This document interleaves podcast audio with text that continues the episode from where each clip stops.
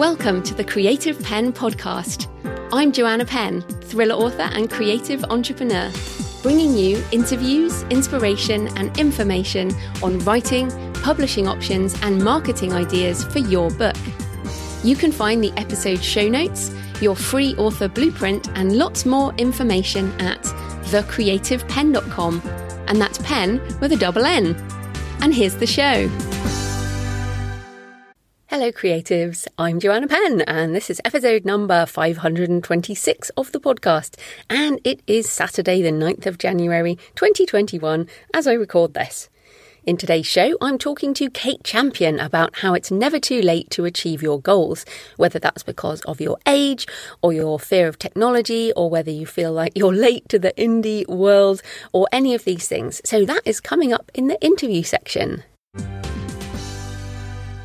In publishing news, a report has just been released on COVID 19 and book publishing impacts and insights for 2021 from Thad McElroy at the Future of Publishing, who has been on this show, and two other co writers. It's a 50 page report which you can download for free, and uh, I'm going to give you some of the highlights. And I'm trying to laugh because things are pretty dark at the moment, which is that obviously COVID 19 is not over.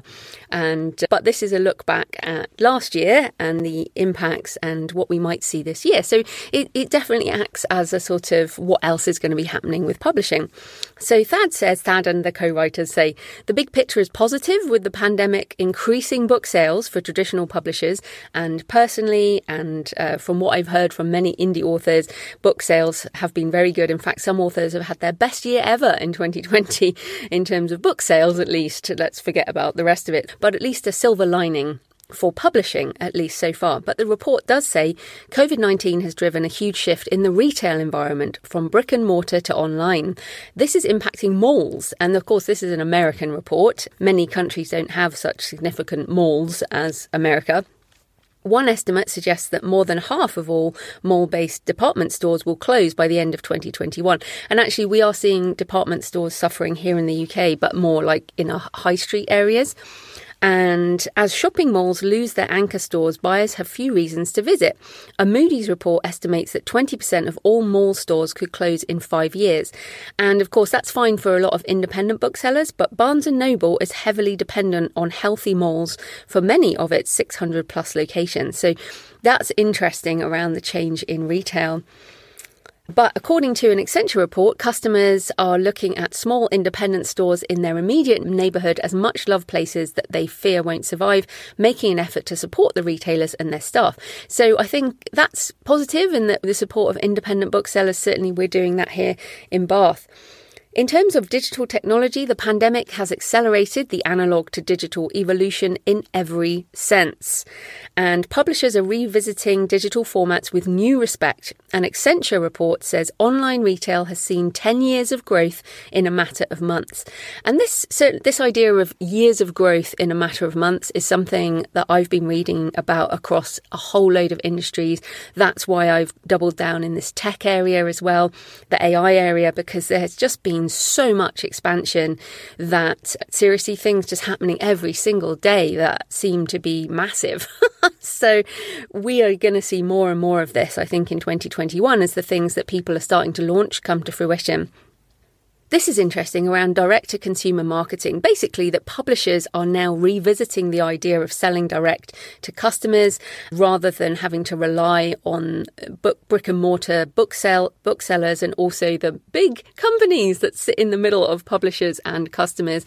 And this is interesting as I've obviously been talking about this, doubling down on selling direct.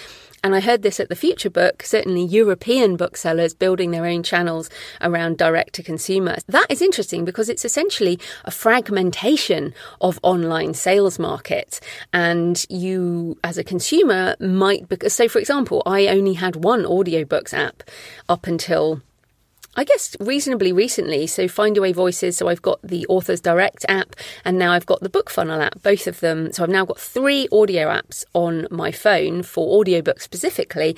And then, of course, I have Spotify for music and podcasts, but that could well be audiobooks. I have Apple Books, which and which can be used for audiobooks.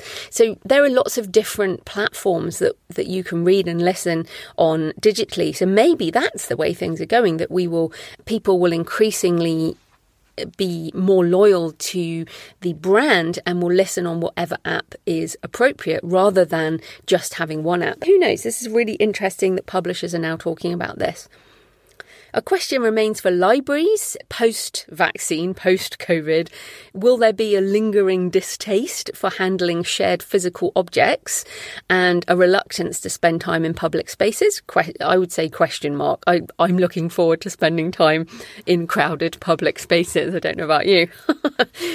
Will this dampen demand for the return of more traditional library services? But of course, this means more potential for online library lending of ebooks and audiobooks. And of course, you can get your books into libraries in ebook, print, and audio if you publish wide in the various channels big gains in streaming media, as of course we've been talking about. The big winners are those with recurring revenue models who can bring a choice of different original pro- programming. And yes, as we as I've talked about in the last few weeks or so, uh, we're going to see more of this streaming this year. And again, if you own and control your intellectual property rights and you are not exclusive, and again, you get to choose, but if you are wide, you get to choose, yes, I'm going in with this and this as new models emerge. If you're exclusive, you do not have the choice to move into these other areas as they come. So yeah, just be, just watch out for the things you're signing and be aware of what you're choosing over time. And of course, with all of this, and I come back to this every single time, it's going to be the power of personal brand and the personal relationship and the way you can market direct to your customer that will make a difference. So, for example, the reason I'm able to sell my ebooks and audiobooks direct to you, and more of you are buying them every day, which is just brilliant at payhip.com forward slash the creative pen.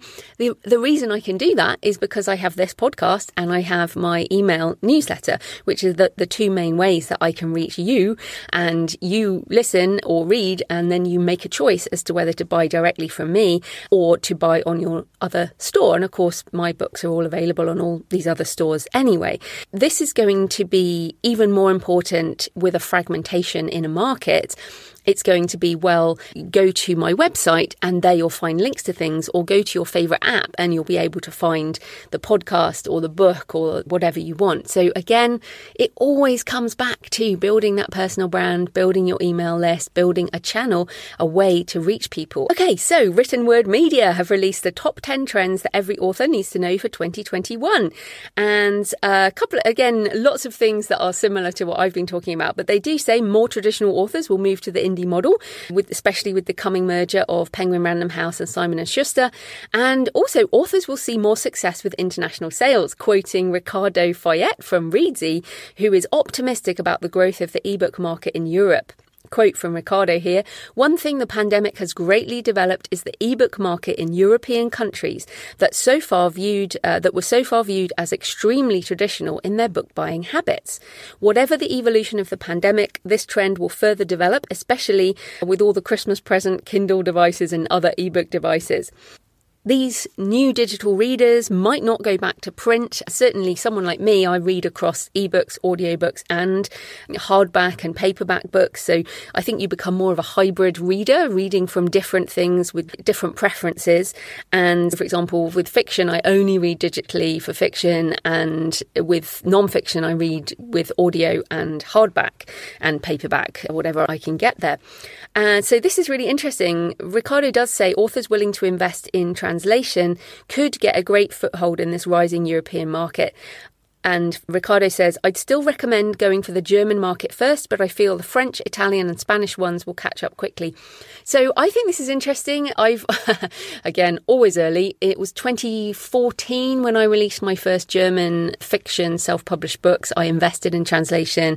I went that route. And yes, so probably I would say at least five years early on that. Now is a much better time to be doing this. So I am certainly doubling down on the German non-fiction. If you remember back in November 2019, I did, I used DeepL.com AI translation engine to do the first draft. I worked with German editors, proofreaders, and those books in German, which are the only way I advertise them is by using Amazon auto ads. I literally just don't touch it. I just let it run. Those books are profitable. So this year I am actually going to do some more German books and uh, DeepL has improved their translation engine. In fact, in I think it was the beginning of 2020, they released an entirely new, upgraded algorithm and at the moment, I'm investigating the procedure for doing this. Where, how different is that first draft? How much better is that first draft? So very interesting. You can also find translators if, from Reedsy, and uh, Ricardo's obviously from Reedsy, and Reedsy are increasingly a fantastic partner for indie authors. And you can use my link if you like at thecreativepenn.com forward Reedsy, R E E D S Y. And yes, lots more on written word media about the top 10 publishing trends, and of course, as usual, links in the show notes. So, in useful stuff this week, it is online course tastic time. Since we're all back home uh, for the foreseeable few months at least, there are some great online courses coming up. And certainly, if you're looking at improving your author life, your author income, and also your revenue this year, definitely consider some of these. So, first up, Mark Dawson's Ads for Authors launches this week. It really is the best course on the market. I still, I've done Mark's Facebook ads module like three times or something because he does update it over time and all the modules are updated every year, really, approximately. And certainly they've got an Amazon ads module by an ex ex Amazon marketer and Facebook ads and a new module on BookBub ads, which, and I basically at the moment, my ad strategy is I use Amazon ads and Facebook for non-fiction. I use, and for fiction, I basically use BookBub ads for JF Penn and for Penny Appleton, my mum, I'm using Amazon ads and occasionally like free Booksy and bargain Booksy and stuff like that. So paid ads are essentially You can still market in other ways, of course, podcasting, content marketing, and I really use content marketing to underpin my whole business. But obviously, in a digital world, online paid ads are a really good way to reach people. And you definitely have to do some kind of marketing if you want to sell books. There are plenty of ways, obviously, but if you want to learn about ads, you can definitely save yourself time and you will save yourself money. Yes, courses are an investment, but if you learn from experts, you are going to be able to shortcut the amount of time it takes you. So, Mark has launched, relaunched the course or opened the course again this week. As I put this out on the 13th of January, you can go to thecreativepenn.com forward slash ads, just ADS. So, thecreativepenn.com forward slash ads. And this is an evergreen link. So, if you're listening later, it's going to go to the waitlist. So, highly recommend uh, Mark's course. And of course, remember, Mark is a seven figure fiction author and does have non-fiction books too but certainly makes you know a lot of money from his book sales because of his ad strategy. It's not just that he teaches courses on this. And i think that's very important also, uh, Teachable this week, and I use Teachable for all of my online courses. They have a webinar this week on how to create an online course that sells.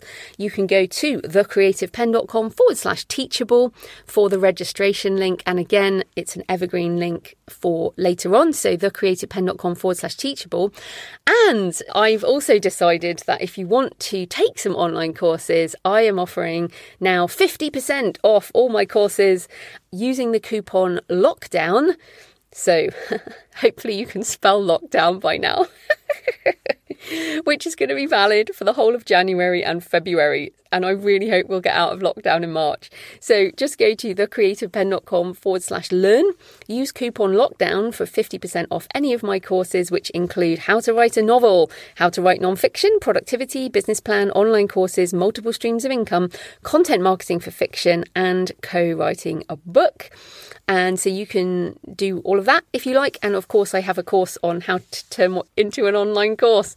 Now, I think online courses are really becoming more and more important and if you're if you don't have one already there's certainly something to consider if you're building an author platform whether fiction or non-fiction i'm certainly thinking about that around what i could do with books and travel for example how to plan uh, a multi-day walking trip that type of thing I, I think it's just people are looking for online education as well as entertainment inspiration and you can offer that certainly if you have a book then there's definitely ways to turn that book into a course and vice versa.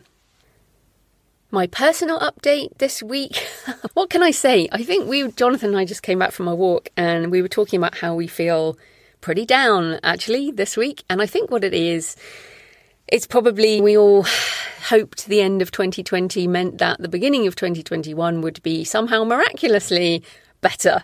But of course, practically the virus doesn't know that it's a new year, and clearly there are some political shenanigans going on in the US and a whole load of other things that make it not as exciting in the first week of January as we hoped. We hoped for this new dawn of a new year. I certainly do. I always feel that I feel quite negative at the end of a year, and I just love the beginning of a new year. It just feels great to turn the page and start again, but equally being back in lockdown in the cold, dark weather here in the UK. And it just feels like definitely Groundhog Day in a sort of not brilliant way. And even we have so many wonderful things in the world, and I am very grateful for all of those things. I think you'll agree there's a sort of there's a lot of feelings. Feel the feelings, everyone.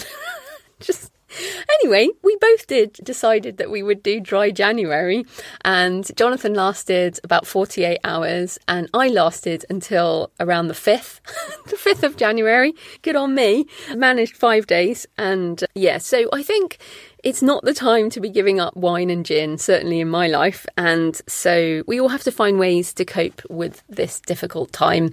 And for me, it is working and walking and, uh, yes, a few drinks in the evening.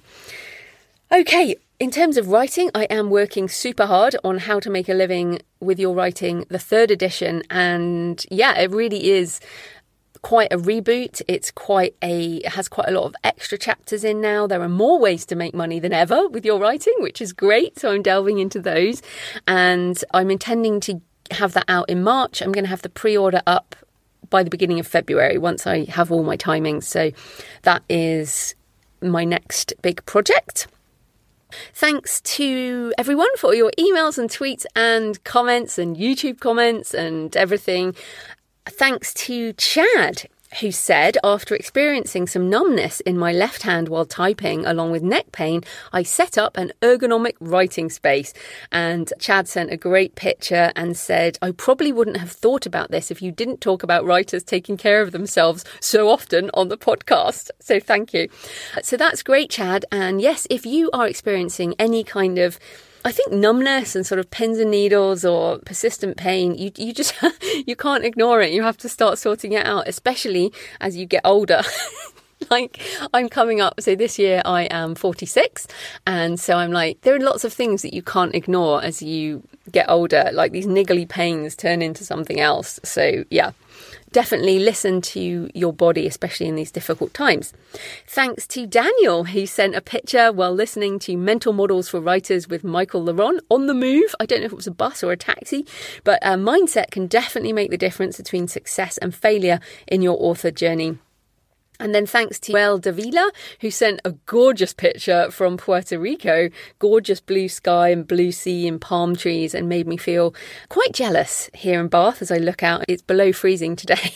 it's really cold and dark.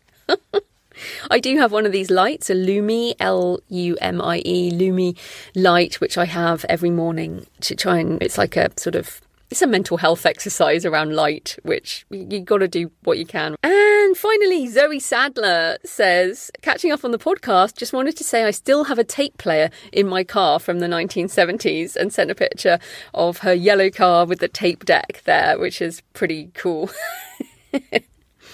So today's show is sponsored by Draft2Digital. And of course, you can get into Draft2Digital to library services. Like I mentioned earlier, library services could be even more important digitally as we go forward. And getting your ebooks in, into libraries and through Draft2Digital is certainly a way forward. And you can get audiobooks in with Findaway, which are a partner with Draft2Digital. And you can certainly work with Draft2Digital to go through to Findaway. And also, they'll obviously get you into loads of other retailers, and they're committed to helping independent authors with lots of useful tools. I highly recommend Draft2Digital, and I will play a word from the lev- lovely Kevin Tumlinson in a minute. So, this type of corporate sponsorship pays for the hosting, transcription, and editing, but my time is sponsored by my wonderful patrons.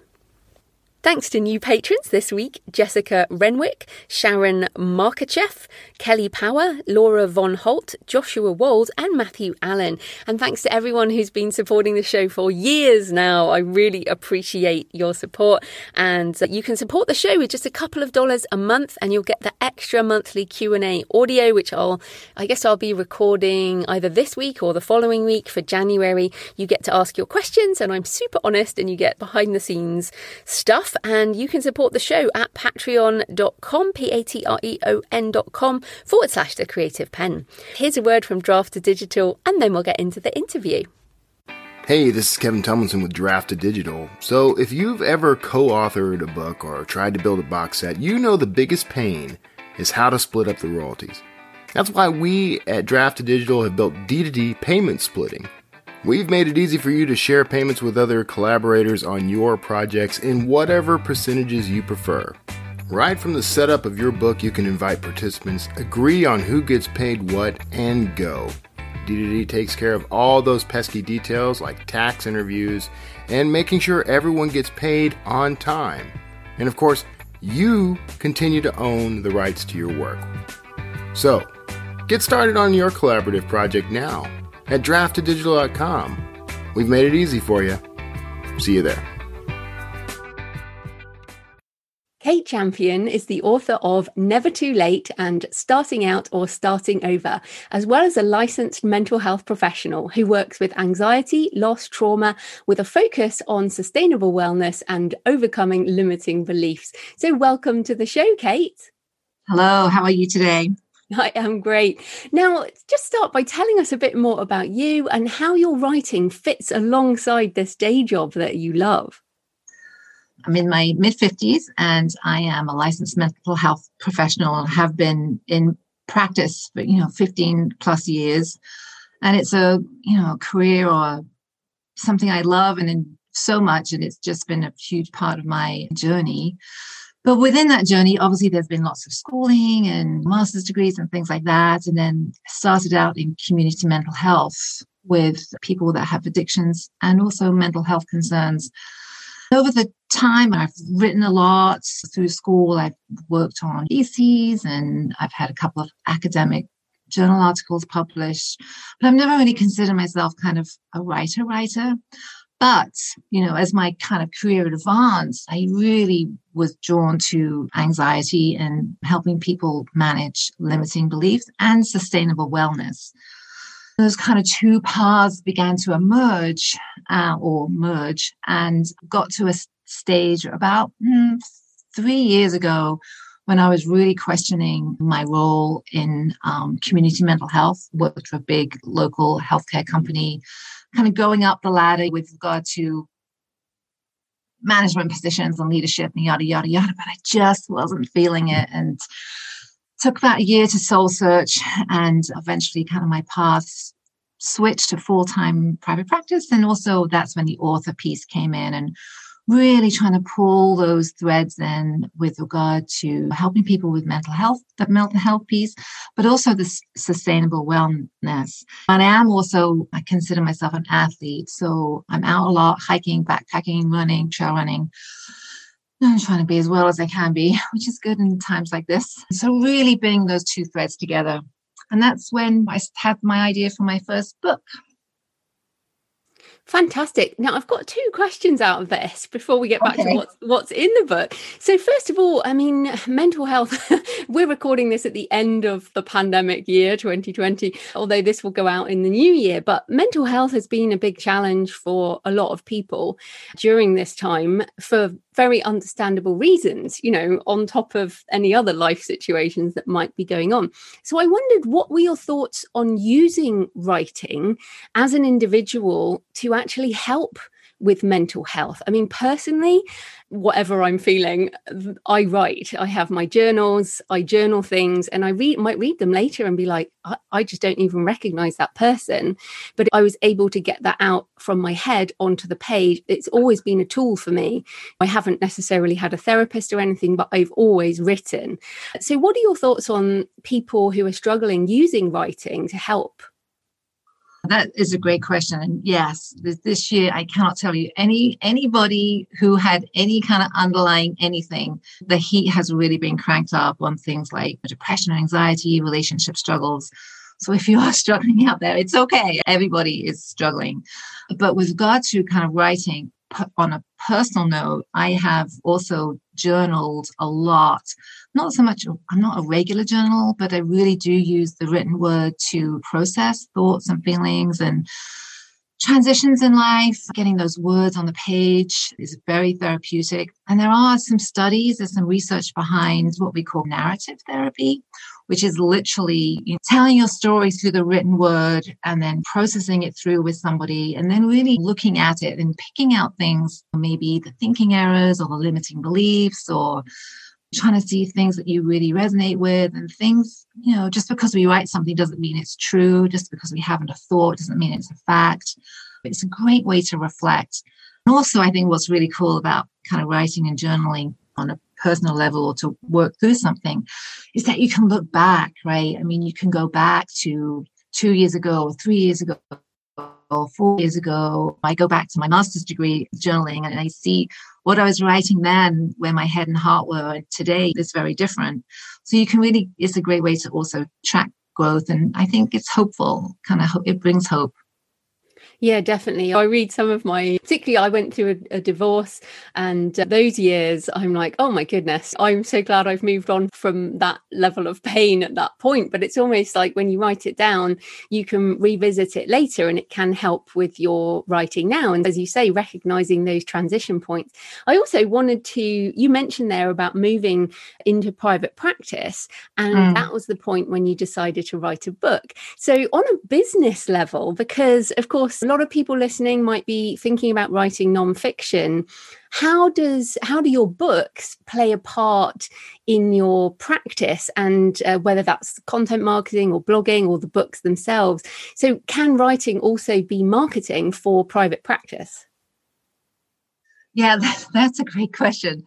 So when I had this kind of desire to write uh, some kind of a book, I actually wanted to write a more of a clinical book, really around anxiety, kind of working through limiting beliefs, more of a self a self help that wasn't super clinical, but was good for the everyday person, kind of speaking the language of the everyday person. Yeah, I started. I've started. A, I've started a grief book. I've started a book about anxiety. I have like five books started already uh, in that kind of genre or, or with those threads. And honestly, I couldn't get through them because I didn't feel this is going to be odd. I didn't really feel like I had the kind of clinical chops to really put my name out there and say, hey, I'm this expert on this or that, even though I, I am, right? I've got over 10 years of practice and blah, blah, blah. So my books now, again, for me, this has been like um a journey that's just evolved very naturally. So my books now are very focused on sustainable wellness, overcoming limiting beliefs, and really getting out there as an individual, whether it's writing or walking or hiking or backpacking, really shining the spotlight on people of regardless of age or ability doing some really amazing things and that is tied in with things like, okay, people struggle with motivation, kind of how can you help with that? We all have limiting beliefs. How can you work through those? So it's tying those two threads together. So the little sprinkle of the mental health stuff uh, on along with just the everyday sustainable wellness those are the threads that are coming together right now. And it's been a blast. It really has. Mm. Well, I think that's great for people to hear as well, because I also think sometimes it's not the thing that you should write. I mean, you should, in inverted commas, write a book to support your practice, but that's not what is bringing you alive in terms of your writing. So it's obviously a completely different thing for you, which is also something to recognize. So that's encouraging to people. If the book you're trying to write is not working out very well, then write something else. It's not, don't, you don't have to force yourself into writing the thing that should write. You have to do the thing that makes you come alive. I mean, otherwise, I think we've learned that in the pandemic year, right? Life is too short. mm-hmm. Yeah, and it's being intentional, right? It's really it's it's part part of that personal growth about okay. It's waking up in the morning and dropping that question into the system. Okay, what do I really want to work on today? What do I really want to write? What do I really want to focus on? What do I really want to work on? And just allowing that to emerge. And I'm fortunate enough to be able to do that. And I know those grief and anxiety books will be written. But again, this is kind of where my heart is right now. And I wouldn't, again, wouldn't change it. Absolutely. So let's talk about the book. So Never Too Late is is fantastic. Many people come to writing later in life. I mean, you mentioned you're in your 50s. My mum started writing uh, when she hit 70, and I get emails all the time. People say, "Is it too late to start writing?" So whether it's writing or fitness or any of the things you talk about, how can you encourage people to get started even if they feel it might be too late? Yeah, so I would say if you have some kind of belief around it's too late, that's probably a belief that's limiting you. And I would check, check under the hood and see what that's about. Because truthfully, we have this life. And as long as we're alive and kicking and breathing, we know we have the ability to do things, whatever it is. If it's athletics, when you're just starting out, and it's a walk to the mailbox back or around the block, just start there. If it's a book you're trying to hatch, then just kind of sit your rear end down and just try and just make some notes and brainstorm. And it just is really, it is never too late. And the only time it is too late is really when we're six feet under. I mean, I really believe, I really, in my heart of hearts, believe that. And if you look, there are so many incredible people at incredible ages doing some incredible things. And that is really what Never Too Late is about. It is shining the spotlight on some very and I'm air quotes, ordinary, inspirational people that had doing some incredible things in later in life. In their 60s and 70s and 80s i mean it's just the real limit. We are limitless and that's another book in the series but we are limitless. And if you're struggling with that then you might have some beliefs that you have to work through so what what are some of those beliefs? I mean, I'm thinking uh, that one belief is a societal belief that we are in quotes useless after a certain age, thus retirement, thus things that we're almost told in our culture, but are changing. I think uh, these days. Uh, I mean, I remember both my grandparents died in their 70s of lung cancer, and they were old in their 70s. Mm-hmm. But my mum is now like 73. And last year, before the pandemic, she went on the Silk Road. You know, she was traveling in Uzbekistan. And I didn't think of her as old. And I, I wonder if it's this real cultural issue with saying that people over a certain age have to behave in a certain way. I mean, is that something that's so deeply embedded? Yeah, I think you have a, that is a great point. I do think we have a deep societal, cultural, stigma. I mean, that's really the word we're looking at here. We have some stigma around age and aging and ageism. Right now, in in the time that we're living in, I think a lot of that those stigmas are kind of be, beginning to be reduced. I think, especially in the baby boomer generation, I think they have done a lot to say, okay, we can reinvent, we can continue to innovate, we can continue to retire and have this second or third or fourth career. Again, it comes back to those these athletes that I've been um, working with and, and talking to. They do not get up in the morning and think I'm too old, right? They just don't. They just don't. That's not part of their lexicon with regard to their thought process. They get up and they get their shoes on, they get out for that run or that hike or whatever. I do feel like we have some conditioning to undo, but we can blame lots of things on culture, right? But ultimately, we're the people that are getting up and every day and kind of being intentional about our lives. I think being mindful maybe some again some reflective journaling around what do i really think about age? What has my culture taught me about age? And what what what do i like about that? And what can i change about that?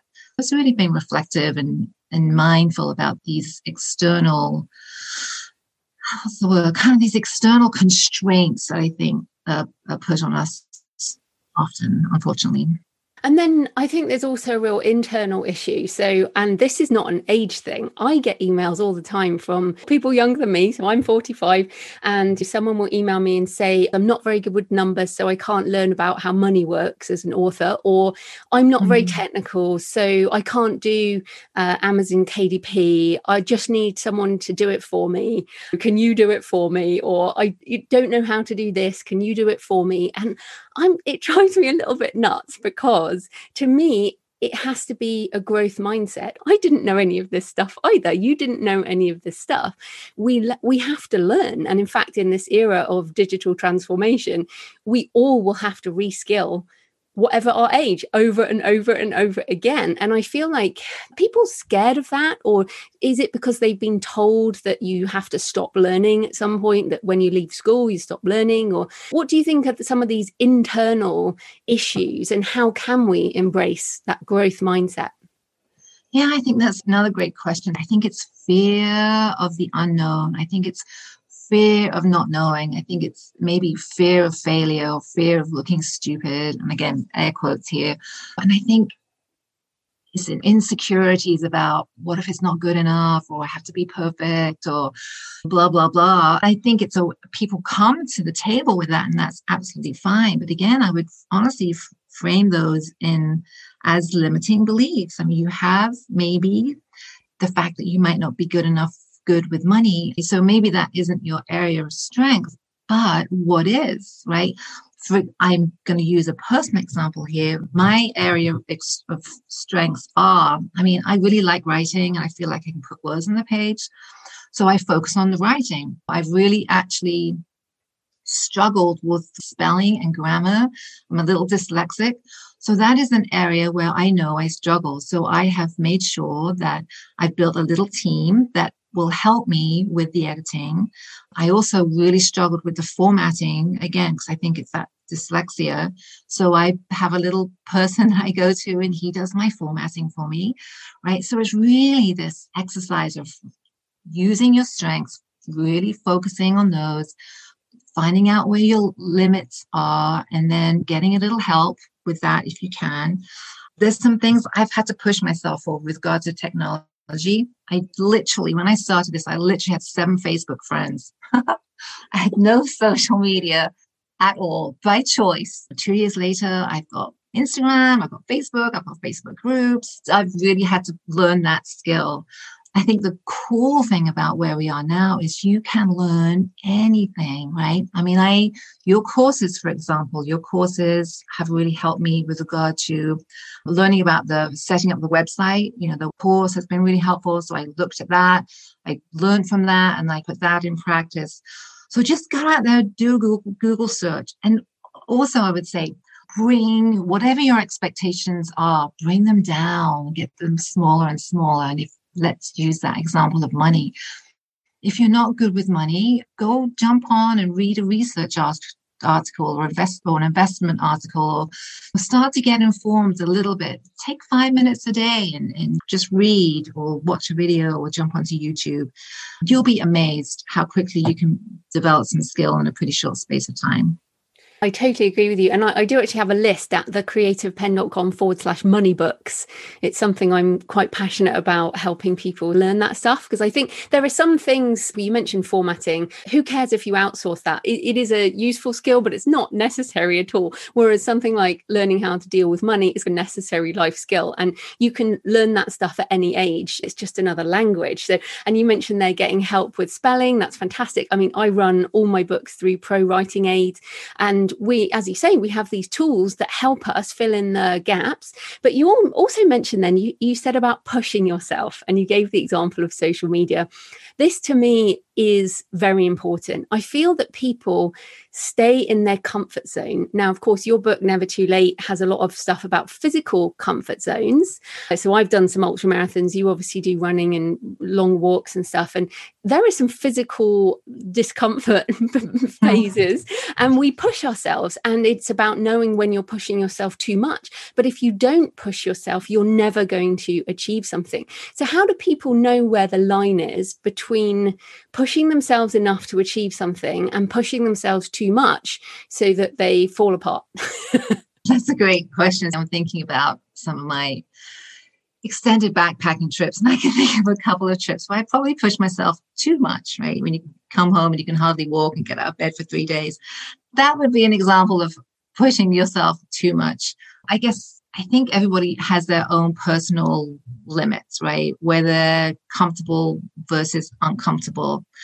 I actually think it's really important to be uncomfortable. Believe me, I like my creature comforts, but I also think there's value in pushing yourself. The body, the system, the brain starts to feel a little uncomfortable. So for me, that would be this whole social media thing, right? I'm a pretty private person. I don't like all my business out there. So for me, I was had to look at, okay, what am I? I know I had to do it. It was a no brainer. If I wanted this thing to halfway succeed, I know I'm going to have to have some kind of social media presence in today's age. And I'm an independent author. So if I don't put the book out there, no one's going to be coming knocking on my door. So I started small. I made a little plan, right? I, I know that you're working on an author plan. So I made a little plan and I took some very small baby steps. If you take little micro steps and you bit like little building blocks, like little Legos, right? So the first thing I would learn a little bit about websites and Facebook. And the second thing is, okay, what is my audience? Who do I want to attract? The third thing would be okay let's put some language together and let's just put up a page. Let's not even launch it. Let's just put up a page with a couple of photos and then let's sit with that and see how that feels. So it's this constant little micro steps with with just checking in with the self. How am i doing with this? Am i comfortable with this? Is this too much? Is it too listen too little? It's really again it's getting inside you and figuring out how the body is doing with this and using yourself your wise self as that guide. And again, that's that's a very different mindset to what a lot of people do. It's more internally driven than externally. And it's interesting. I think you're right about the baby steps. So, you and I have done some uh, pretty long events and multi day walking, things like that. But that's not how you start, right? As you say, no. you start by having a short walk. Right. Was trip to the mailbox the back. I mean, literally in my book, I talk to people about, you know, motivation. Nobody expects you to run, get out there and run 100 miles or hike 100 miles or whatever. You don't start there, right? Nobody, nobody, even like the biggest people, again, air quotes, most successful people in the world, nobody starts from A and just leaps to Z, right? But I think in our culture, we see, oh, this overnight person did this or that. But that's actually false, right? That is a thinking error because nobody go, jumps from A to Z. There's every single letter in between, and you have to hit every single letter. That is the mindset. That really is the mindset. Baby steps, walk to the mailbox and back, or look at a video or read that financial blog, right? It's these baby steps that will over time, you can build on and will over time get you to where your destination is.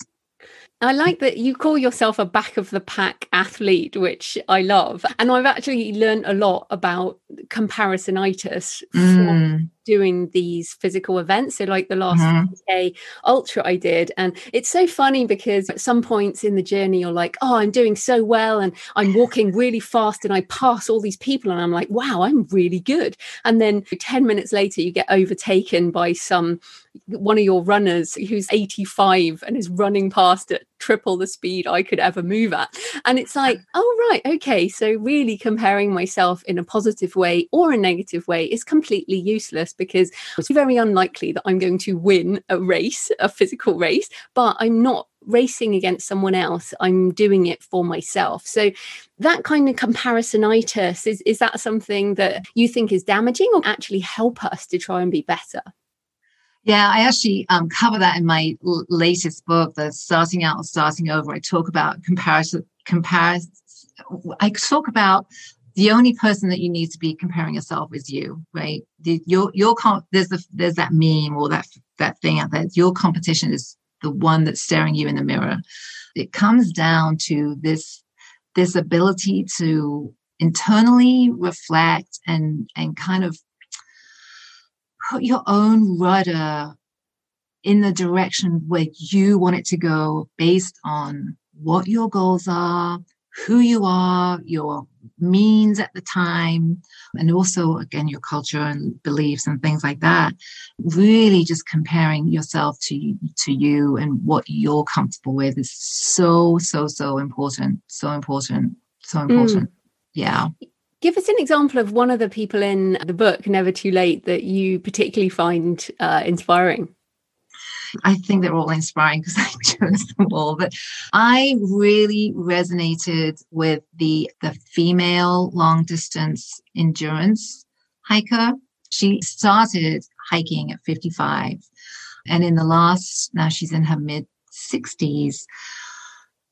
This woman has hiked and backpacked thousands and thousands and thousands of miles and she's done it all. She's done the appalachian trail she's done a lot of the florida to sea trail she's done the pct she's done so many miles by his by herself just solo. She'd get out there she freeze dries her freeze dries her own food. She's out there for months literally three or four months at a time just hiking and backpacking and I think the connection, A, she's amazing. She's slighter, she's smaller. She just has this incredible connection with nature and the universe and this quality around her. But absolutely no fear, no limiting beliefs. She is just living her life really on her terms in a kind of wonderfully, I want to say spiritual, right? Kind of this spiritual way. And I don't mean that in religion so much, but just just in harmony, right? It's just wonderful. So she's a huge inspiration for me. And I think it's really important as well to have what I would say call mentors. And a lot of I do get a lot of emails where people say, "Can you be my mentor? Like, can I be their mentor?" And I'm like, mm, I don't actually do that as a person, but you mm. can read my books and listen to my podcast. and and I feel like that lady for you. And I have mentors whose books I read. Like all my mentors are really from books and from podcasts. And there's an example there of someone in a sort of physical situation and having mentors who have done things that we want to do is really important for this mindset shift, I think. So when I think about some of my ambitions, I know that if I, if I look to someone who's already done it, then I know it's possible for someone like me because, as you said, these are ordinary people and everyone is ordinary actually right, uh, you right. know and yeah. Yeah, and we feel like, oh, but who am I? I'm nothing special. But actually, we're all special and we're all ordinary. And the people who achieve these things are just putting things into practice. So I think that would probably be a tip. Find people who have done the things you want to achieve and then look at how they did it. You know, that woman didn't set off on day one for months. She did her training and put in her time and did a kilometer at a time and all that. So that would probably be something I, I would think. Yeah, I agree entirely. And as you're talking, I'm thinking, well, let me give you some examples, right? So you, Joanna Penn, has been a huge mentor unknowingly, right? This is the first time we've talked and connected. I, in the beginning of my author journey, I was a blank slate, blank slate. So I really had to look and listen. I had about five people that I was kind of following and listening to and trying to find that person that made sense to me. Um, you know, in the big the big ones, the yes SPF podcast and things like that, six figure author, those have all been great. But it is, it's finding those two or three people that you really resonate with that makes sense to you. And honestly, I've had to cut some people out as well, right? So in the beginning, right, you're just trying to this fire hose of information coming at you. And I had to quiet some of the voices because it was too much, right? It was too much static, too much about the money, too much about the comparison, too much about this, that, and the other. So I had to quiet some of the voices and just allow some of the voices and mentors that really resonated with me. And, you know, you have been one of those people. So again, thank you for that.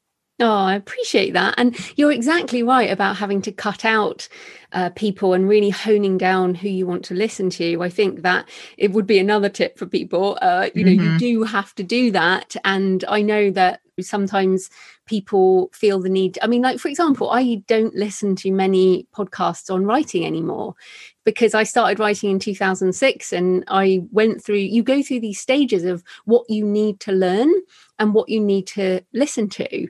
And I'm listening to different things now, I'm reading different things now than I was back in 2010, for example. And the same with our physical fitness, right? We're mm-hmm. learning different things. For example, I learned a very big lesson about changing my socks after my first 50k. when I did not change my socks enough. And now I change my socks every 10 kilometers. There are things you have to learn on the journey that sometimes people have told you and you just have to mm-hmm. find out for yourself. Yeah, I think that's a great point. And you do have, because we are all wonderfully individual, right? We are unique. We do have to figure out what works for you have to figure out what works for you, right? Put as an individual. I tend to be a morning writer. My energy's better in the morning. So I'm making sure that I have writing time in the morning. I've tried the writing every day thing that just does with my private practice. You know, I have these two kind of streams of income. That didn't work with me. So I consider myself a seasonal writer. I figured out, oh, okay, I'm more of a seasonal writer because in the summer I want to be out like hiking and backpacking and but in the winter it's like okay it's time to sit down and crack out that next book you know and so it's just again it's taking this information and it's discerning, right? You're kind of curating your own journey, right? So you've got fire hose of information, you're beginning to discern what fits for you, and then you're taking that and you're really beginning to curate your own kind of life and journey in a way that makes sense to you as an individual. So it's this funnel, right? You've got this big wide funnel, tons of information, and you're boiling down, boiling down, boiling down to like, oh, okay, this actually makes sense to me as a human being. I can do this, right? That's, you know, and you can use that metaphor for anything, truthfully, right? Whether it's running or hiking or backpacking or writing or learning about finances, right? You can you can you can use that metaphor all the everything for everything. Absolutely. Now, you talked a bit about discernment there, and right at the beginning, you said you went through a period of soul searching. And in Never Too Late, you say, I see life as a series of natural transitions. Now, I think this is another important point because writing fiction, for example, or writing your anxiety book, what might come along at some point, and we have these different transitions. So, how do we recognize when we're moving through a transition. And even if sometimes that means leaving behind something we love because we have to make space for what's new, how do you know when that is coming along? That's a really good question. So, this whole thing, this whole framework around transition, I don't believe in crises. So, in so I often get people like again, air quotes, in midlife crisis. And one of the first things I'll say to them is like, uh, again, I don't really think this is a midlife crisis. I actually think this is a developmental transitional phase, right? If you think about life, developmentally, there are a, a handful of pivotal transitional phases. Obviously, birth phase, we've got kind of college right now, high school into college, that that age from about, I don't know, 16 to 25, that's another big transitional phase. We tend to have another transitional phase when we have children. If you choose to have children, that can be another transitional phase in your life. And again, that 45 ish to 55 ish, right? That's generally when those, if you have children, they're kind of heading out of the, out of the house and you're hopefully, right? You're hopefully you're thinking about, okay, what's next for me? Again, that is a transitional phase and it's recognizing that your energy's changing, maybe your goals are shifting, maybe your interests are widening. And again, it's not really this crisis energy. There's nothing wrong. It's just who you are naturally as a human being, right? We are creatures of change. you know, creativity is important and lifelong learning is important. And those are the things that make us vibrant as humans. And that is, that is, you know, res- recognizing and listening to, to that that may be a transitional time is really important. And that was what's ha- it was exactly what's happening with me. You know, um, just recognizing that 10 years in community mental health and all oh, the benefits were nice and the goal I could have had the golden handshake and it could have been wonderful, right? If I stayed for another 10 years. But I was recognizing that I was changing, right? And my life was going through a transitional phase. And yes, it's scary. And yes, it takes some courage. And yes, I didn't know what was going to happen. But two years later, again, I was, it's literally been a year since I went full time private practice and two year and yeah and a year since um well never too late came out in june so yeah so in this last year so much change has happened but i have to tell you i am happier and healthier and more vibrant for navigating that transitional phase. So yeah just don't be scared right? Just don't don't be scared. It's okay. It's okay. Mm. and we talked a bit about being uncomfortable and i do think these trans- mm-hmm. transitions are uncomfortable. And like you say people feel uh, uh, I guess that that word crisis I also don't like, but there's sort of uncomfortable feelings in in that experience. And it's funny you mentioned ten years because I think ten years in any career if you're mm. changing things up, you're going to stagnate. And I've certainly been talking about that on this show for a couple of years now. I felt like, oh, I feel like I'm stagnating a bit, but I feel like I've got my mojo back recently. Mm-hmm looking at the next decade of technological technological change and how it's going to impact authors and publishing like i i'm reinvigorated and i'm always going to write but it's like i always need that next mental challenge and also physical challenge obviously both of us physically challenge ourselves but mm-hmm. definitely mm-hmm. any any change any shift is going to be uncomfortable and yet as you've just said once you break through that you're in this new exciting phase of your life but inevitably there'll be some more changes in yeah. the future, right? right. So I want to add to that, and let me add to that if I can. It's mm. like the, the key is listening to our bodies and brains. Right, our bodies and brains will send us signals that it that maybe it's time for a transition. So I'm not particularly prone to anxiety, but I was beginning like around the big the big girl day job, right? I was beginning to notice that, you know, that pit in the stomach, some tightness in my chest, like the increase of increasing negative thinking around the work and my role. So my body was tell, giving me single signals before I even really realized that, oh, this could be a transitional phase. So really, again, being kind of being dialed in and, and tuned in and your body will tell you, right? Your body will tell you, you know, when you're on the right track or not every time. Mm, absolutely. Right. So we're almost out of time. So tell people where they can find you and your books online. Yep. So Kate Champion Author dot com is um, the website. Everything is really available there. Books, um, there's some resources there. There's coaching. If you want some more support with regard to the back of the pack stuff, there's I have a back of the pack athlete community. Again, you can find that on Facebook, and then I'm also on Instagram as well. Brilliant. Well, thanks so much for your time, Kate. That was brilliant. Thank you so much. Uh, I've really enjoyed our time, and take care.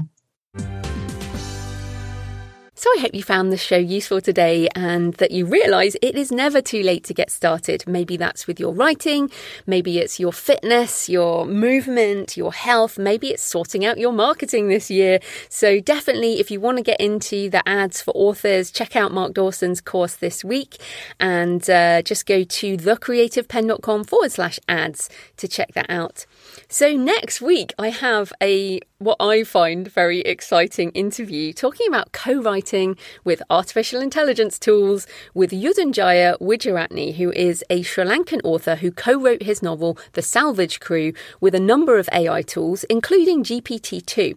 He he was able to cut his writing time down by several months. He even talked about the joy of co-creating with these tools, and he got a book deal with a traditional publisher, and the audiobook is narrated by Nathan Fillion from Firefly and Castle. If you're a Firefly flat, Firefly flan fan, then you certainly will know Nathan Fillion. And I was like, oh my goodness, he is wonderful. So it's certainly not a, and this was obviously a while ago because this book is out Yuda talks about how he co created the book, how we can think of co writing with these tools rather than AI taking our writing jobs. So I find it fascinating and I know you guys will. And it certainly helped really move my own opinion forwards on how I feel about these tools and how I really want to just get using them. So that's coming up. Happy writing, and I'll see you next time. Thanks for listening today. I hope you found it helpful. You might also like the backlist episodes and show notes available at thecreativepenn.com forward slash podcast. You can also get your free author blueprint at thecreativepenn.com forward slash blueprint. If you'd like to connect, you can tweet me at The Creative Penn or find me on Facebook at The Creative Penn. See you next time.